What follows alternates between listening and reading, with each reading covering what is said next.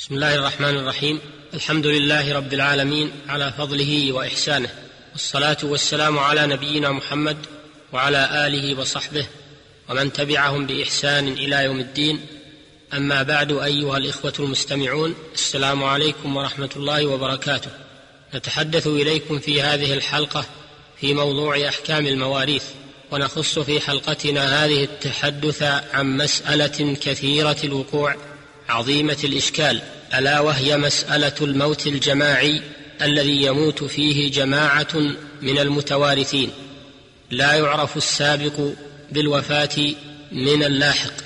وكثيرا ما يقع هذا في هذا العصر نتيجة الحوادث التي تقع في الطرق والتي يذهب فيها الجماعات من الناس كحوادث السيارات والطائرات والقطارات وكذلك حوادث الهدم والحريق والغرق والقصف في الحروب وغير ذلك.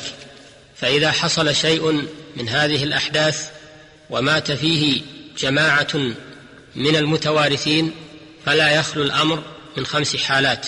الحالة الأولى أن يعلم أن الجماعة مات أفرادها جميعا في آن واحد لم يسبق أحدهم الآخر. ففي هذه الحالة لا توارث بينهم بإجماع أهل العلم. لأن من شرط الإرث تحقق حياة الوارث بعد موت المورث وهذا الشرط مفقود هنا.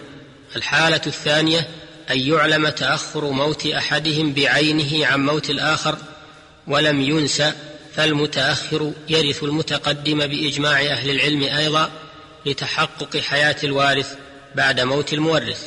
الحالة الثالثة أن يعلم تأخر موت بعضهم عن موت البعض الآخر لكن من غير تعيين للمتقدم والمتأخر والحالة الرابعة أن يعلم تأخر موت بعضهم عن بعض بعينه ولكن ينسى المتأخر.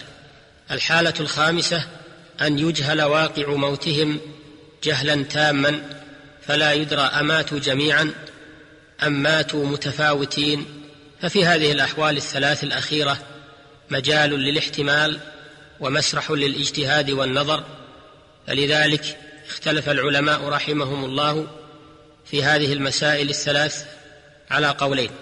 قول الأول عدم توريث بعضهم من بعض في جميع هذه الأحوال وهذا قول جماعة من الصحابة منهم أبو بكر الصديق وزيد بن ثابت وابن عباس رضي الله عنهم وقال به الأئمة الثلاثة أبو حنيفة ومالك والشافعي رحمهم الله وهو تخريج في مذهب أحمد لأن من شروط الإرث تحقق حياة الوارث بعد موت المورث وهذا الشرط ليس بمتحقق هنا بل هو مشكوك فيه ولا توريث مع الشك والاحتمال ولأن قتلى وقعة اليمامة وقتلى وقعة صفين وقتل الحرة لم يورث بعضهم من بعض القول الثاني أنه يورث كل واحد من الآخر وهو قول جماعة من الصحابة رضي الله عنهم منهم عمر بن الخطاب وعلي رضي الله عنهما وهو ظاهر مذهب أحمد رحمه الله.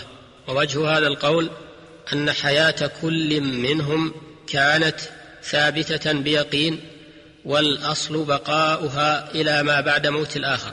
ولأن عمر رضي الله عنه لما وقع الطاعون في الشام جعل أهل البيت يموتون عن آخرهم فكتب بذلك إلى عمر فأمر أن ورثوا بعضهم من بعض. ويشترط للتوريث على هذا القول أن لا يختلف ورثة الموت المشتبه في ترتب موتهم بأن يدعي ورثة كل ميت تأخر موت مورثهم. وليس هناك بينة فإنهم حينئذ يتحالفون ولا توارث. وكيفية التوريث على هذا القول؟ أن يورث كل واحد من تلاد مال الآخر أي من ماله القديم دون طريفه أي ماله الجديد الذي ورثه ممن مات معه في الحادث. ذلك بأن تفرض أن أحدهم مات اولا فتقسم ماله القديم على ورثته الأحياء ومن مات معه في الحادث. فما حصل لمن مات معه في الحادث فإنك تقسمه على ورثته الأحياء فقط دون من مات معه لئلا يرث الإنسان مال نفسه ثم تعكس العملية مع الآخر فتفرض أنه مات اولا وتعمل معه ما عملته مع الميت الأول الذي قدرته في العملية السابقة.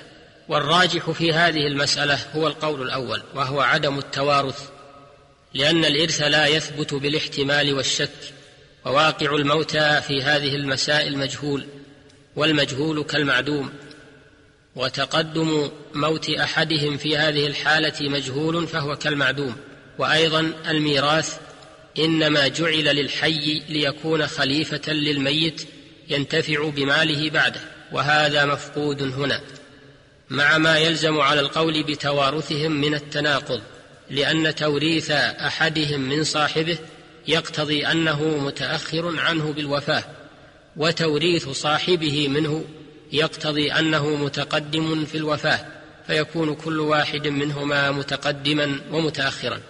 فعلى هذا فعلى هذا القول الراجح وهو عدم التوارث يكون ما لكل منهم لورثته الأحياء فقط دون من مات معه عملا باليقين وابتعادا عن الاشتباه والله أعلم. وإلى الحلقة القادمة بإذن الله تعالى لمواصلة الحديث في موضوع آخر من, مواضيع المواريث. والسلام عليكم ورحمة الله وبركاته. والحمد لله رب العالمين. وصلى الله وسلم على نبينا محمد وآله وصحبه.